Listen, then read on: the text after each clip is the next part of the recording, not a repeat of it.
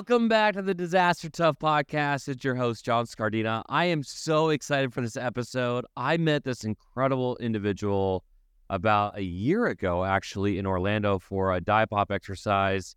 If you remember Colonel McKinney, who's now General McKinney, his uh, one of basically his number two, now retired Lieutenant Colonel Brian Higgins. So big shout out to him. He said, "Hey, you got to meet this uh, incredible guy. He's a former Ranger. He's awesome. He's now the director of the National Center of Urban Operations. It's a think tank based out of New York. Just like really the tip of the spear of all things uh, um, um, uh, urban warfare, urban operations, and so he's going to talk about that t- that today. Why talking about it during the week of Thanksgiving? First of all, we're big fans of the military, and uh, we always want to say thank you to everything that they do for us. We also really believe in making sure that um, as we're looking at historical events like the Mumbai terrorist attack or what's happening now, comparing that to, to now, rather with Ukraine, what's happening in Gaza, I wanted to talk to an expert. I want to say, hey, what's going on over there? what is the emergency management perspective? But I also want to make sure that we are protecting civilian populations and protecting people who are not, um, you know, combatants. So, with that being said, I would like the the great pleasure of introducing Chris onto the podcast. Chris, thanks for joining me today. John, how's it going? You're a great hype man, by the way. I got motivated just listening to you. You know what? Like I said, I have this mannequin behind me. I think I'm going to name him uh, Chris because of the you know amazing Chris physique.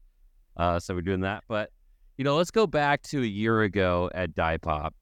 You're a military guy. You've been mm-hmm, military mm-hmm, your, your mm-hmm, whole career. You're now leading this amazing think tank. And I want to talk about that for a second. In terms of walking into this conversation where we have this kind of a mixed bag of military, first responders, emergency managers dealing with an attack on a stadium, what was your perspective maybe before you went in there and um, what kind of the takeaways? Not about the training per se, but uh, you know, look, comparing civilian mm-hmm, side to military side.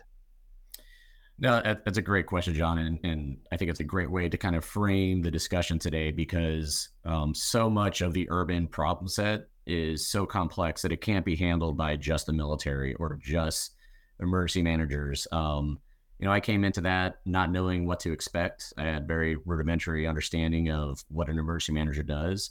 But as a professional in our craft in our space, we always seek more learning, which is yeah. one of the themes I'll hit on throughout this. So seeing how you guys built this this crisis that everybody had to coalesce around and immediately start applying their their you know their professional tools uh, was incredibly insightful. Um, you know, I, I, think I said towards the end of it, you know, I spent most of my career on the other side of the house, i.e., I was the element causing crises on other people. it's pretty so to see like how crisis management took place, uh, you know, from an emergency manager's perspective was incredibly eye opening, and it was I thought it was an excellent exercise overall. I appreciate that. You know, we really want to make sure that, you know, there's so many um, components to try to do this right. Uh, there's stopping the bad guy, which is kind of your side of the house. But, you know, things happen. Murphy's Law is real. Things slip, you know, things happen. So if there was a, a terrorist attack again in the United States, you know, who are all the parties? And, you know, you can't have a great exercise if you don't have military, first responders, you know, the emergency management coordination, all those pieces to come together. What I like most about that training is that you know we it forces people to take responsibility without having legal authority you know so many t- so many times like people fall back on my side like oh i can i can have to i have to operate within this box but that box kind of implodes when big things happen That's right. And they have to be able to think outside the box which is basically your entire career of like thinking outside the box and understanding those components. So that being said um and, and i appreciate that because i was just hyper curious in the beginning. Um, wouldn't it be appropriate to uh, talk without really understanding your history and really what you're doing there as the director of the National Center of Urban Operations? Can you kind of explain like your perspective and what you guys are trying to do over there? Uh, sure, 100%. Uh, just a quick overview of my background. So I just recently retired out of the Army as a you know infantry officer, lieutenant colonel. Uh, spent 20 years uh, between the Ranger Regiment, Asymmetric Warfare Group, a bunch of deployments overseas, uh, and I think uh, everybody on our team has some kind of scar tissue related to operating in an urban environment where we felt either a a little less than prepared or b the mission was uh, incredibly difficult just due to the scale of it so you know when we all retired we all wanted to continue to help the military drive forward on training education and concepts when it came to urban operations so uh, one of our co-founders um, you know uh, Colonel retired Patrick Mahaney, retired Special Forces officer, Brooklyn native. I think you've met him at, at some event. I can't remember exactly. I think it was Philadelphia. I met him. Yeah, yeah, he's familiar with all your guys' work. He loves it, by the way. And uh, he uh, he basically started the National Center for Urban Operations there in New York City um, to be a a uh, essentially a community of practice between public safety professionals and then national security professionals awesome. as we work to keep uh, urban areas safer, uh, specifically in the United States. I mean, obviously, um, when, when you go to New York City, with you see what happened during 9/11, and then you see the power of the interagency and how they all come together to try to prevent another 9/11. So it's a great place to work. Real quick, we're going to pause for this week's Disaster Tough endorsements. The L3 Harris Extreme 400p radio solves problems and is specifically designed for emergency services. How do we know? We field tested it with medical, urban search and rescue, and collapse and confined structures. This radio is amazingly tough. Check out the L3 Harris Extreme 400p radio at l3harris.com right now. How do you spell Doberman Emergency Management? EOP, OEP, HVA, HMP, THIRA, TTX, Drone, PDA. Whenever you need an expert, Doberman Emergency Management field experts are there for support. Contact an expert at DobermanEMG.com today. If you served in the military, you've probably worn Propper Apparel. Propper Apparel is now reaching out to first responders and those who love the outdoors. Check out Propper Apparel from the outdoors to the EOC, wear Propper. Okay, let's jump back in. You know, the I don't know if it's just getting older, and so like I, I feel like I'm I'm I have more situational awareness of what's been always been happening in the world, but it does feel like things are getting more per, like progressively more dangerous on basically every front. And what is fascinating to me is like turning on the news and uh you know the pundits like casually talking about World War Three of like oh this right. might happen like you're like, I, I don't feel like this should be a casual conversation, and yet it's the world we live in.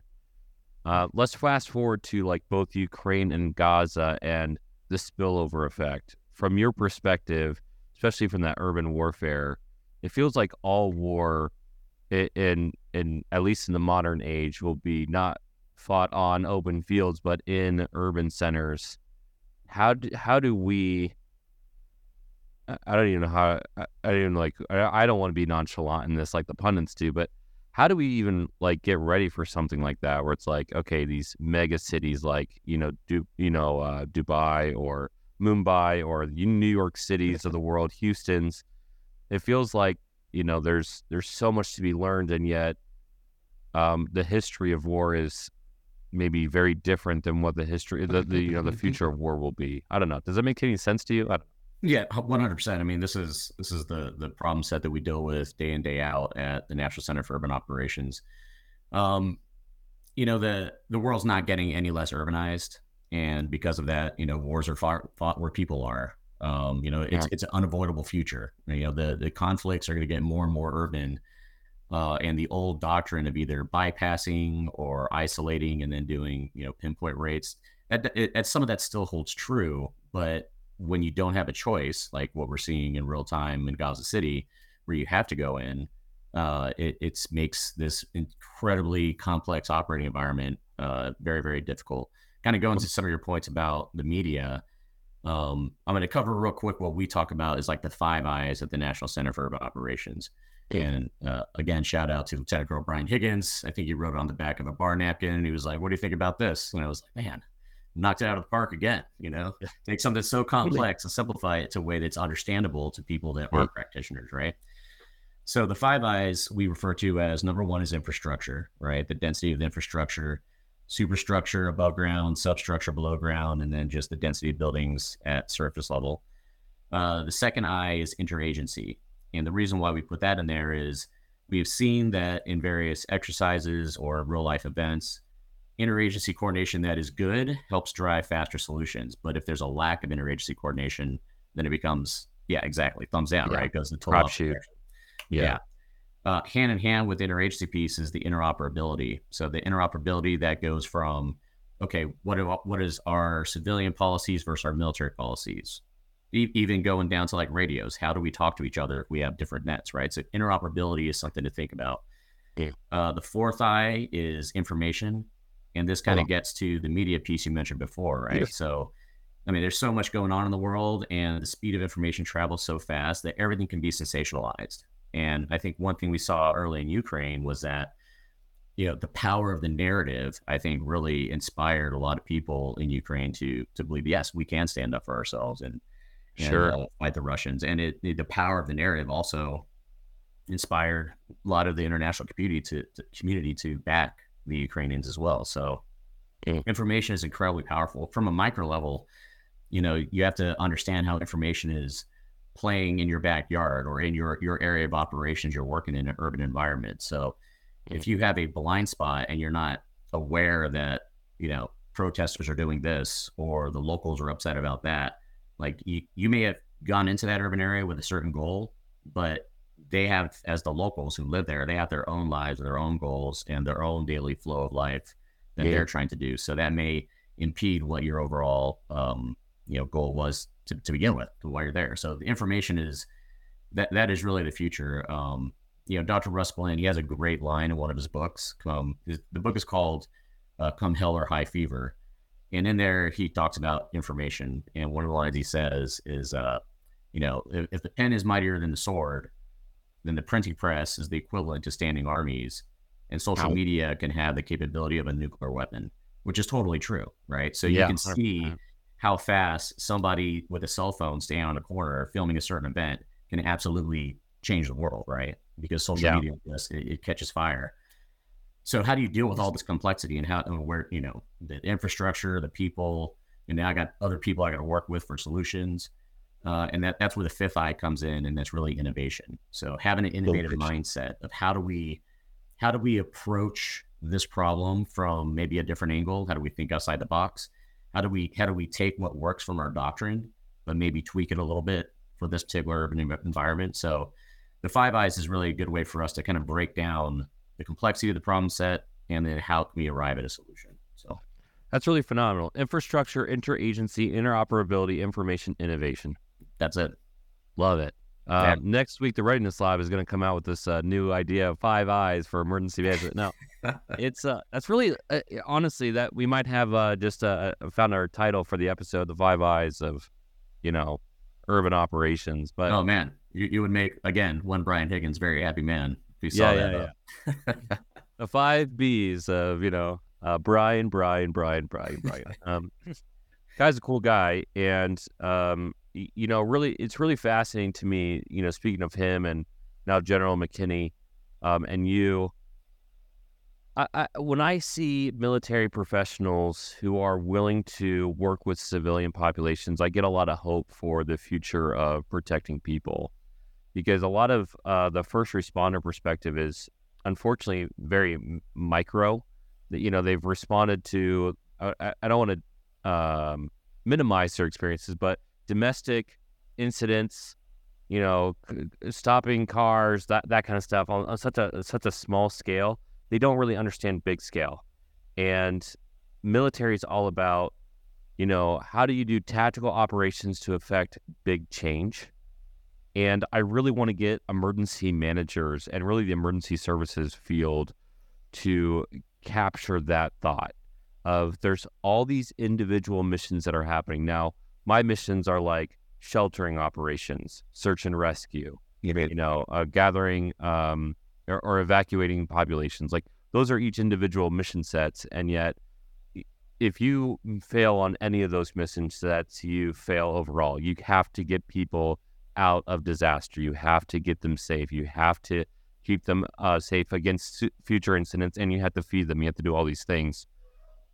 Let alone the other side of the house, which is we don't want those things to come here, right? And so I'm just going to break this down. I'm using your five eyes, if you will. I, Yeah. I'm, hoping to shift the conversation.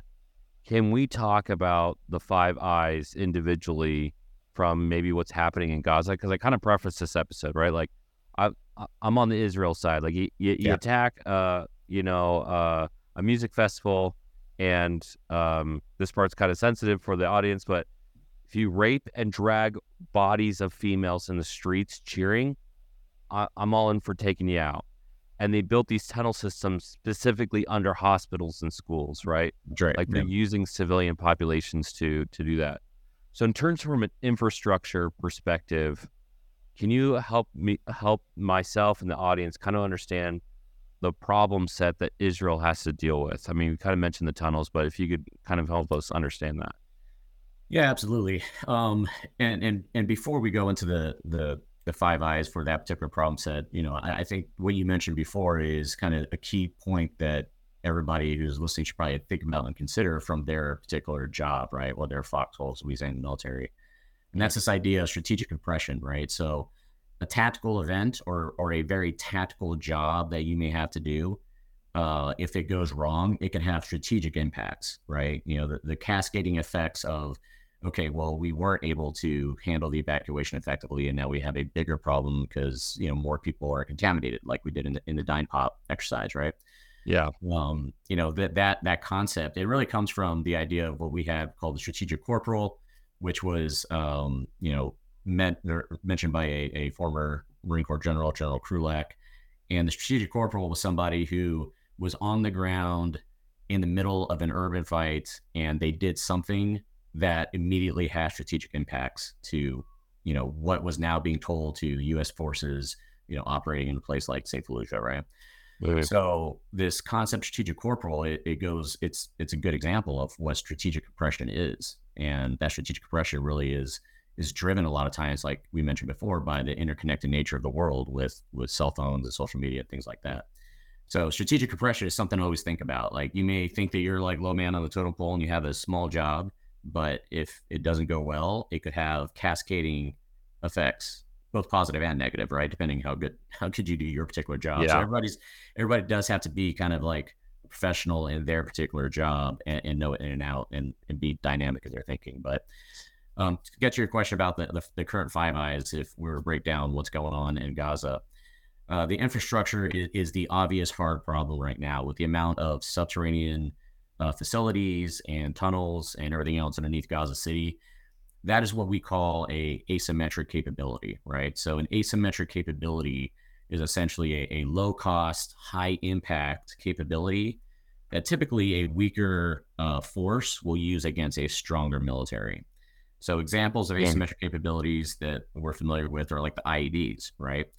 So when I was in the invasion of Iraq, uh, 2003, you know, we are rolling around Baghdad for the first half of it, you know, and just on like no armor on our Humvees, right? And Whoa. then all of a sudden in like December 03, IEDs started coming out of nowhere and they just started blowing everybody up. You know, that drove, you know, complete changes into like the, the, the kind of vehicles we were getting from um, the defense industry and changes in tactics and everything else. So that was a, and these IEDs were cheap, right? Cheaply made. Yeah uh, and, and, they and they killed and maimed a bunch of soldiers, right? And they really disrupted operations. That that's a classic asymmetric capability. Uh, asymmetric capabilities we're seeing play out today, um, both in, in, Ukraine and places like uh, you know uh, Azerbaijan or Armenia, and then in Israel is is the small UAS, right? We even saw them in Mosul when ISIS was using these, right? And these were small, right. commercial off the shelf uh, drones which UAS for the group is, you know, we call that unmanned aerial systems in the military, but you know, it's these right. small commercial off the shelf drones like DJIs that are bought from China for like twelve hundred bucks a pop, and they were weaponizing them, right? They were putting you know hand grenades on them, uh, explosives on them, uh, and that's a that's a cheap, reproducible capability that can negate you know a multi-million dollar tank, right? If you drop this yeah. explosive into the hatch of a tank and kill the crew, you negated that capability, right? So that's another asymmetric uh, capability. The, the one that the IDF are dealing with right now is this subterranean fight.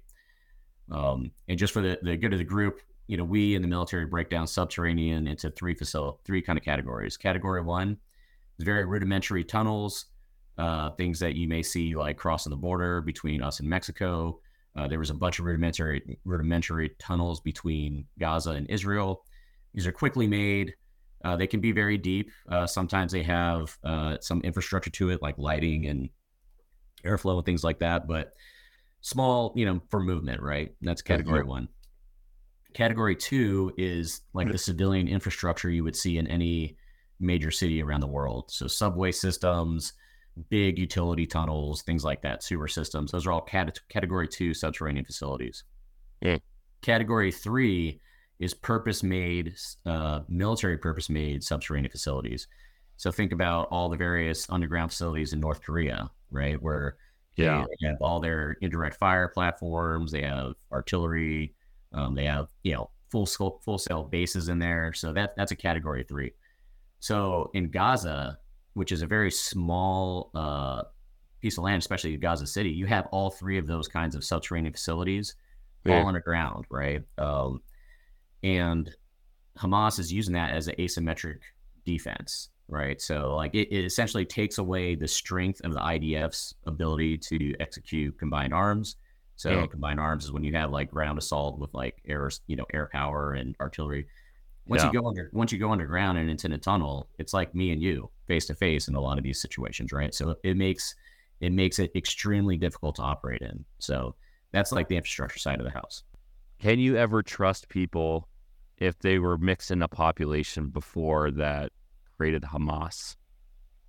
I, I don't know. Does I don't know. I'm just yeah, saying no, no, that's that's a good question. Um, you know, it, you everybody has to be in the information game, right? And the and there's trust me, there's a million smarter people than I am when it comes to countering ideological, uh, you know, concepts and things like that. But the problem is we all have to get involved, right? You know, because everybody has the power in the palm of their hand to push out a narrative, to push out a positive ideological concept, to, you know, thumbs down a negative, you know, uh, ideological concept that may come across your feed on like Reddit, you know, mm. so everybody's got to kind of be involved and they have to like do their best to, to figure out what's truth versus what's a narrative. Right. But that's, yeah. that's, that's kind of like, you know, those of us that live in a modern society, that's our frame of thinking. Terrorists and, and the breeding grounds for terrorism, they don't really care about all that, right? Like, you know, they, they have a much different viewpoint of, of the world. Um, and one that's, you know, a lot of times embedded in a religious uh, background, right? And uh, it, because of that, like, we're, we're kind of trying to counter, you know, a, an extremist religious viewpoint that that has been instilled in them from birth with like, hey, well, common sense Western world says that this is the way it should be, right? So I think the first step is we got to recognize that there's a huge gap there in the way that you know terror terrorists view information versus how we do. Um, and then how do you close that gap? And, and I think uh, it's not anything. There's no silver bullet to that, right? It's got to be something that a lot of times is is pushed over time. It's got to be pushed by you know fellow uh, you know people from the same background to say like, hey, you know what you're thinking is not correct. But one, one thing I do want to kind of go back that we were talking about. What about the risk here in the states? Uh, we do have the power of the interagency here, right? Which is why that's what our fight lies. Um, so getting people talking to one another and understanding each other and and building bonds across the interagency before a crisis. You know, yes. that's one of the, the huge takeaways that could help us either prevent, you know, terrorist attacks, lone wolf attacks, um, crisis in general, and if we can't prevent it, at least immediately respond forcefully uh, to try to you know get things back to the status quo. So, not to make light of the situation, but there's an episode of Family Guy where Peter was in jail and he gets out of jail right before somebody tries to give him the shiv. And this guy's sitting alone in the jail cell and he's like looking at this shiv and he like pokes himself with, with it with it. He's like, ah, he's like, oh, is this what I've been doing to people? I deserve to be here. Maybe, maybe, uh, maybe we just need to have everybody listen to Disaster Tough and like, oh, they'll realize. But speaking of the interagency uh, component and kind of reflecting based off of you know when we met a year ago and then we saw each other in Nashville for the DUT, which was awesome by the way. So big shout out to everyone in Nashville who was uh, working in that. Um, the interagency component explain to me, and I, I, think I understand the concept, but in, explain the difference between interagency and interoperability. Yeah, so interagency is is very much a term that we use within you know federal circles, uh, Department of Defense circles. It's how how do we work across our existing federal, state, local, you know, municipal entities, right? Um, because we all have you know our own chains of command, and we all have our own authorities and our own budgets and our own capabilities. Uh, and if you don't work from an interagency perspective, you know, you end up with these like stovepipes of success, right? It's like, man, you know, this this uh, you know, local agency did excellent in responding, but they could have done a little better if they actually would have, you know, leveraged something from a, a, a sister agency, right? So that's the interagency concept. Interoperability, yeah. a lot of times gets to uh, actual like what capabilities, like what radios we're using, like you know what uh, you know, yeah. weapon systems are we using, what uh, you know, communication device, all those kinds of things, and also what planning. And this is the bigger thing I think is more important. Is like what planning processes do we use? Um, so a planning process for a military person is going to be different than a planning process for you know, like a, a professional uh, firefighting, uh, you know, the FDNY or something like that, right? So you know, planning processes is where a lot of the interoperability needs to come together because you, you could have interagency all together in the same room, but if they can't talk because they can't get past their own organizational language, then you have an interoperability problem. Hey, we're going to do a quick pause X to thank our sponsors L3 Harris, Propper Apparel, Impulse, Doberman Emergency Management, and all those subscribers who reach out to us and give us a donation to help us keep us going. Let's jump back in. Uh, case in point 9 11. A helicopter uh, I think it was a police helicopter. I think, I think it was a police helicopter. Couldn't inform the firefighters on the ground. That's right. That were in the other building. That were yeah. And so, yep. Um, you fast forward to today. Um, that is a problem set that I am constantly aware of, and uh, at this point, very sick of.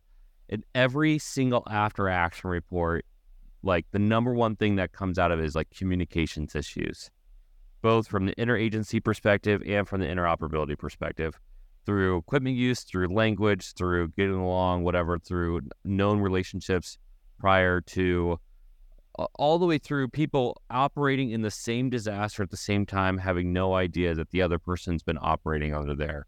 there I was just at the um, the National Urban Search and Rescue Conference talking about a big operation where we evacuated 30,000 people out of uh, I think it was like north of Corpus Christi in Hurricane Harvey. And somebody came up to me afterwards and said that didn't happen. You weren't there. And I was like, I was literally there. There's pictures of me. I was there. And they they were so convinced in their little bubble in Texas where they were operating. I think it was out of Houston. They had no idea of this other thing. And so it's like, man, like the guy was just like like the case in point of we need to overcome both these issues that was just it's just wild to me that that's even a thing right but yeah.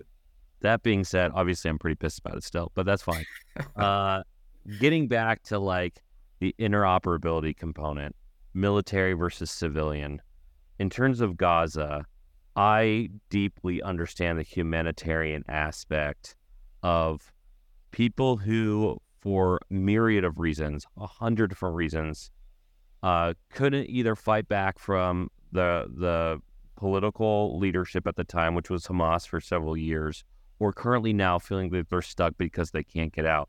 And so I want to help those people. I see those kids. I you know I hear those stories, that narrative that's being shared. You know, you look at the data and you, you want peace, right, in Gaza, hundred percent, absolutely.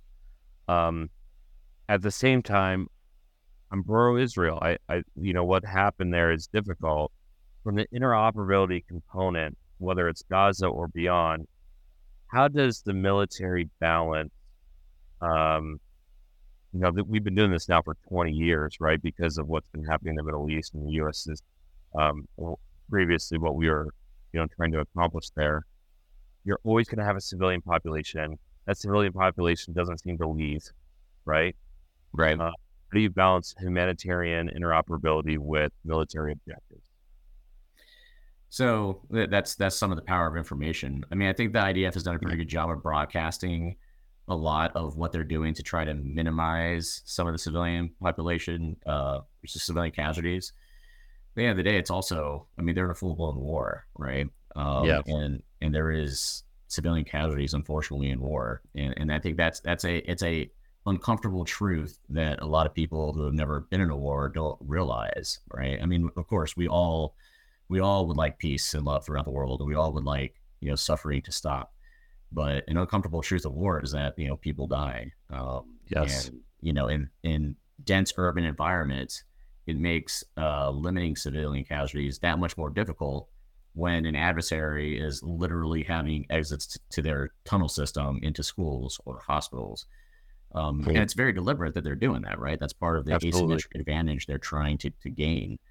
Um, because they're hoping that you know somewhere along the way there's going to be a mistake, uh, and that's that's one of the challenges I think the IDF faces is you know the concept of time. The longer mm-hmm. this goes on, the more there is a risk that something may happen or a narrative is pushed that completely changes the dynamic of the environment with that strategic compression we talked about previously. So time is is not on the side of an attacker in an urban environment um, right. because it, it it could make uh, increased chances for you know civilian casualties. That's uh, that, I mean that kind of if you look at Ukraine, that narrative in the beginning of people staying, and uh, John Spencer, who was on the podcast, talked about that of like uh, the numbers you need to uh, uh, to attack an urban center. If you have mm-hmm. a population who stays exponentially over time, it just becomes more and more difficult and that is exactly where we're at right now uh, with Ukraine. Uh, you know, I think everybody thought Ukraine was going to fall in like you know half a second, and it's gonna it's basically a forever war at, at this point. Um, yep. And that narrative, man, they they've been you know fighting that for a while now. Whether you agree with what they're doing or not, what they're doing, it's that narrative piece comes into a play of, you know, does it do they still have an opportunity? the timepiece, you know, fighting uncomfortable truths, the uncomfortable truths that I always have to like push people to realize, like on the on the natural hazard side, even the natural hazard side is like people die in disasters. That's why it's called a disaster. You know, yeah. if your home's impacted, guess what? It's gonna be ten years before you're back in that home. That's the reality, right? Um, great friend of mine lost his home in Hurricane Ian, I think it was and that was two years ago. And he said, "Hey, it's going to be another two years, right, before he's fired." I think actually it might have been a year ago, but he said it'll be another two years before they have you know any kind of structure that's that's sound. Things take time. The problem set of information is that information's instantaneous, but solutions are not. That's right. And so yep. people get so impatient, um, and you know w- we can both I think appreciate is um, you know, the uncomfortable truth of get over it. Like things take time. If you want to do things, if you do things right, they they have to take time. And yet, yeah, uh, we I, I don't want anybody to be, able to be impacted, but I also don't want terrorists to ever exist ever again. So that's right. Yeah, it's a it's yeah. A tough no, the uh, like I said, the, the terrorism thing is not going away. You know, ideal, ideal ideologies like that, I mean, they they can last for centuries, right? So yeah, um, you know, you, you see it. I had a, a buddy of mine. He was one of the last commanders in, in Afghanistan. And I was asking about, you know, the fighting of ISIS over there and everything else. And he's like, you know, if there's one thing the enemy doesn't have, it's like a fourth generation problem because we've been at this for 20 yeah. years and there's no shortage of enemy, right? So, yeah. you know, that's just kind of like highlights the power of, of an ideology and, and how it can really drive, you know, persistent conflict and terrorism. So, which drives the last point of what you're doing right now is innovation right? We got to do things differently. The readiness lab, that lab part of readiness lab is is really um, harping or foot stomping that innovation piece. I need to get better on my side of the house. I'm so sick of the stupid mistakes that have gotten people hurt, the responders or the civilians. Um, you know, and these large scale disasters, I think we could be exponentially better with better information and better interoperability and better a- interagency and the, the whole thing even better infrastructure. We have aging infrastructure that impacts, you know, everything that we're trying to to operate under, and yet that doesn't even address all the information problem. Um, you know, we have we have a lot of issues that are the issues are the same. the The problem sets are very different. Right. If that makes any sense. Um, so, in terms of the innovation piece of either what Gaza needs to address or urban warfare in the future, besides coming onto an emergency management podcast, which I thoroughly appreciate because I'm asking you super basic questions that I'm just curious about, which I'm sure you're like, dude, I could talk about this, you know, at nauseum. But um, what do we need to do in in in order to innovate to the next level to save and protect lives in an urban environment? No, that, that, that's a great question. Um, and we always teach in our courses up in New York City when we have various units coming up that it starts with the right mindset, right? Having that innovative mindset of, okay, I'm going to just due to a problem of scale, of just the, the, the, the, the density, complexity, and intensity of an urban environment, you know, how can I drive solutions that will uh, meet, meet the outcomes I'm looking for? So it starts with the mindset. But the other thing that I think that is important for everybody to understand is that you you can't come in and just do like a wholesale change on something, right? So you have to also be a professional and understand your profession.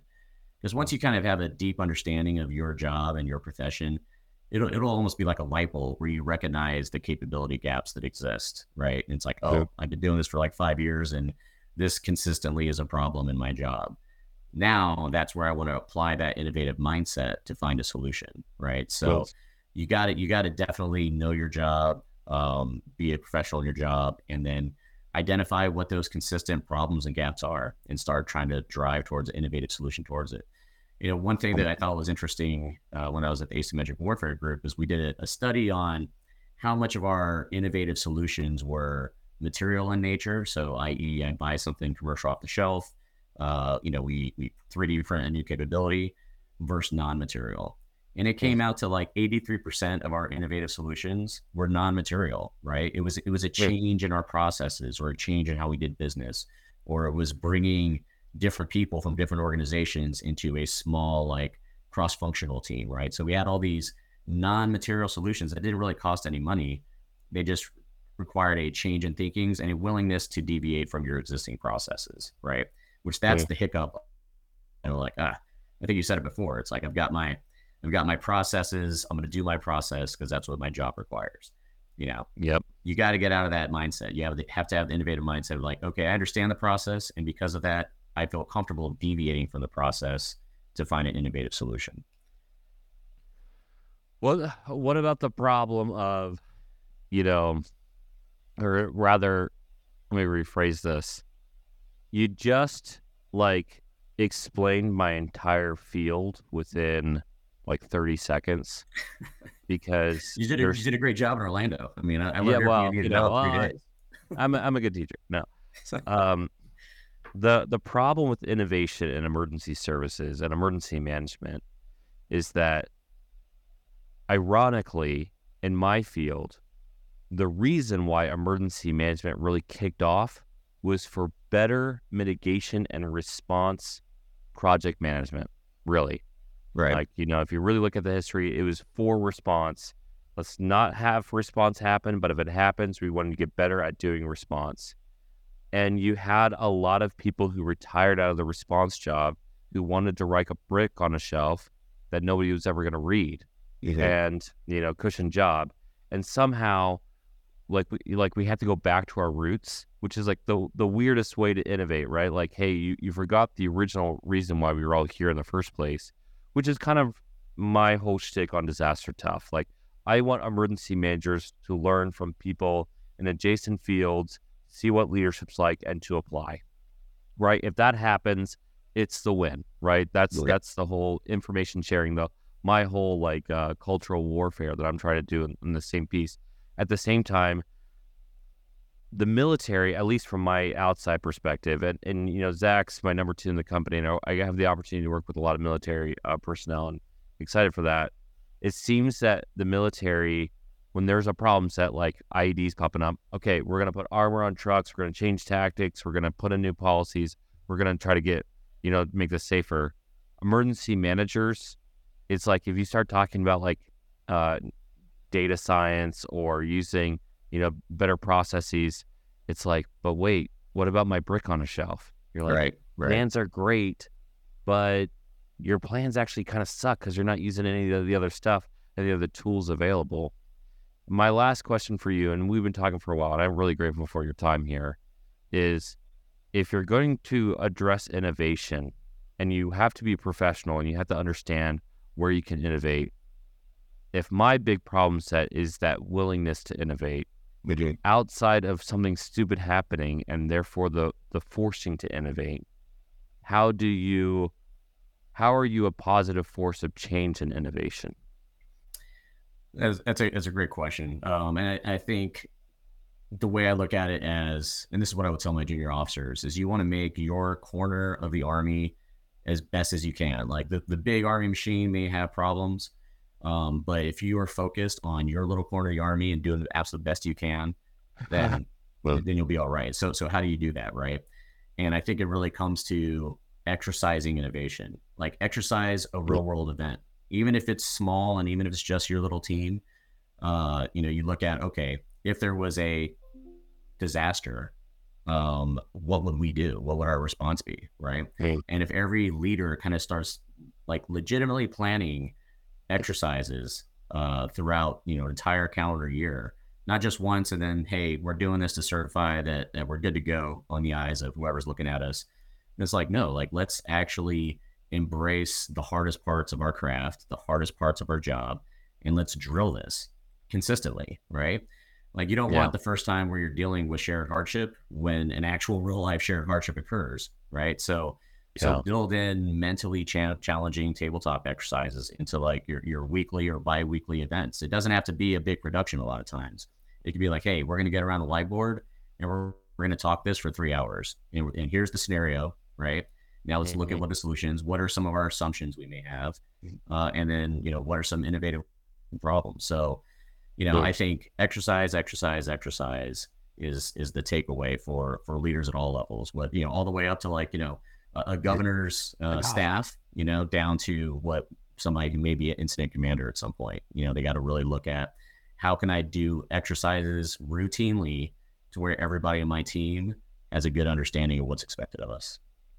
Yeah, those exercises can be tabletop exercises you called out. It can be functional. You could be, you know, just I like the idea of shared hardship. Like I like to call it getting in the mud with people. If I mm-hmm. haven't been in the mud with you, I, I, don't want to do that for the first time in a disaster That's because right. where I, I don't know how you operate under high stress, and you know how I operate under high stress.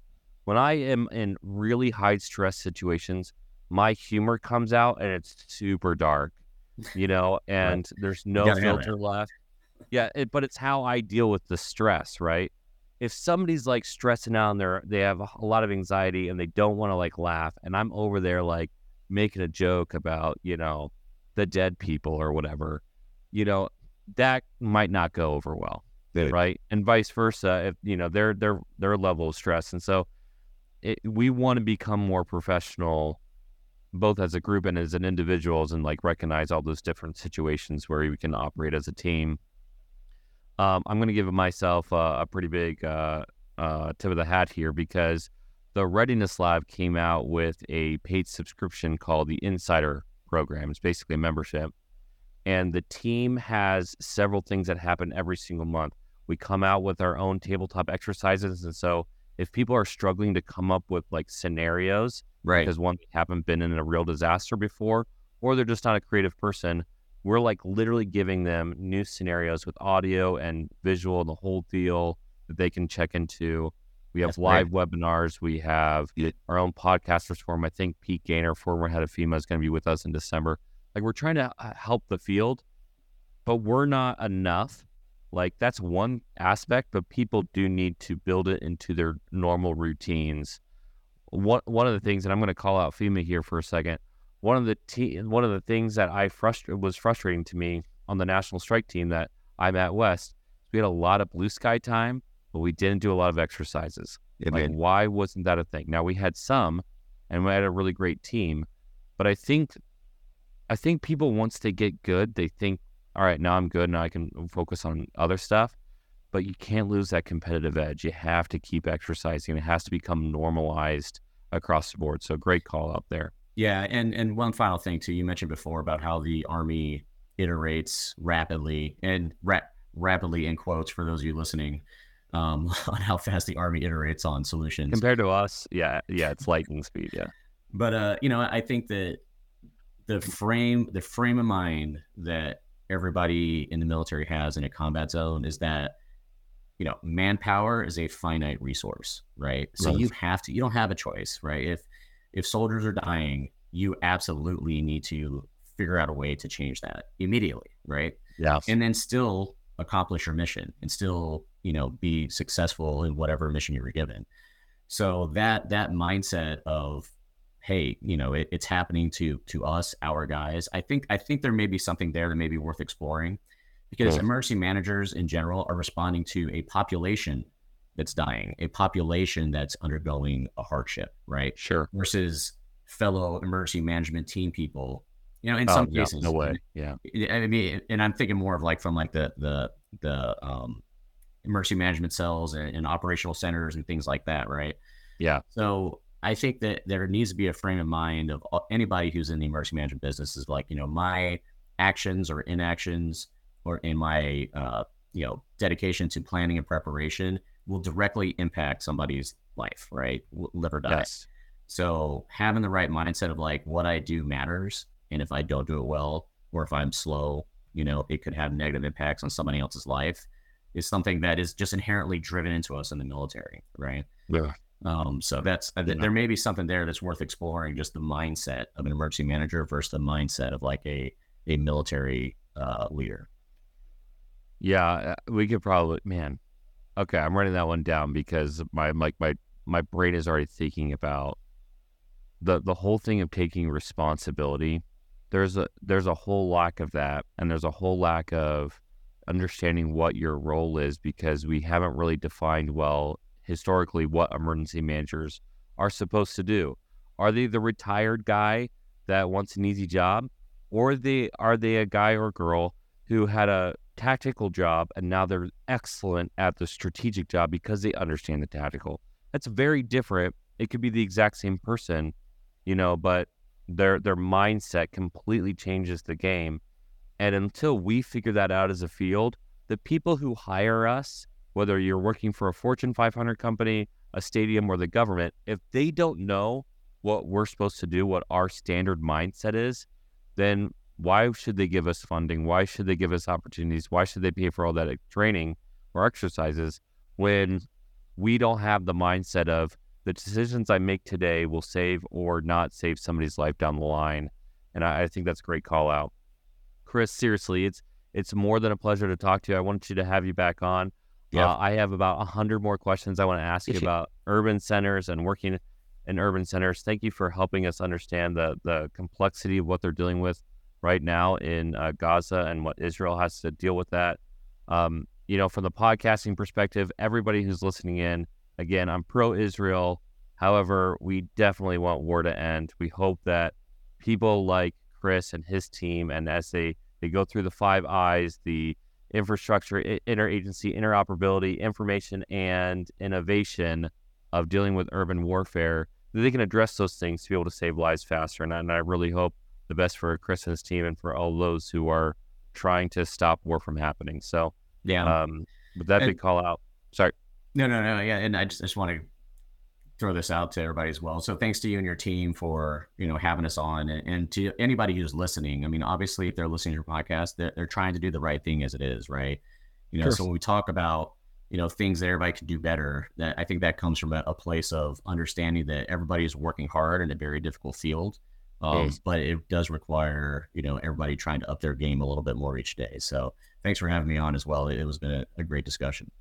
Sure. All right. So if you like this podcast, if you're thinking about urban warfare, if you're thinking about the emergency management perspective, if you've been watching what's happening in, in Gaza or Ukraine and wondering what you would do with civilian populations if we were hit by terrorists or otherwise, how do you save and sustain life?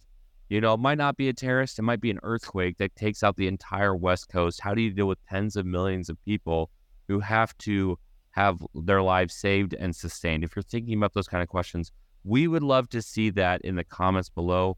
We want to thank again Director Chris De Ruyter from the National Center of Urban Operations. That think tank in New York is doing amazing things. If you're in the military and this is kind of an angle that you have been focusing on and that you want to learn more about, make sure you check out what they're doing. Chris, thanks again so much for coming onto the podcast and talking with me. And uh, we really hope that um, you and your team again can just do wonderful things to help uh, the U.S. military move uh, the mission forward. So thanks again. Appreciate it, John. Good times. All right. So, uh, with that being said, if you like this episode, give us a five star rating, subscribe, and we'll see you for next week. Thanks. Hello, this is John Scardena, the founder of the Readiness Lab. I'm a big fan of George Siegel. George Siegel is a documentary filmmaker who's creating a new film called Built to Last Buyer Beware. He is making a film that will help you and others learn how to protect your home against any incident. For those who've responded to lots of disasters like we have, we understand how critically important it is to protect your home against builders, insurance, incidents, what name you. This documentary, Built to Last Buyer Beware by George Siegel, is a great way to learn about this. You can support this cause and learn more about how you can protect your own home by donating to the film's cost. To learn more about this fundraiser, go to movetheworldfilms.org.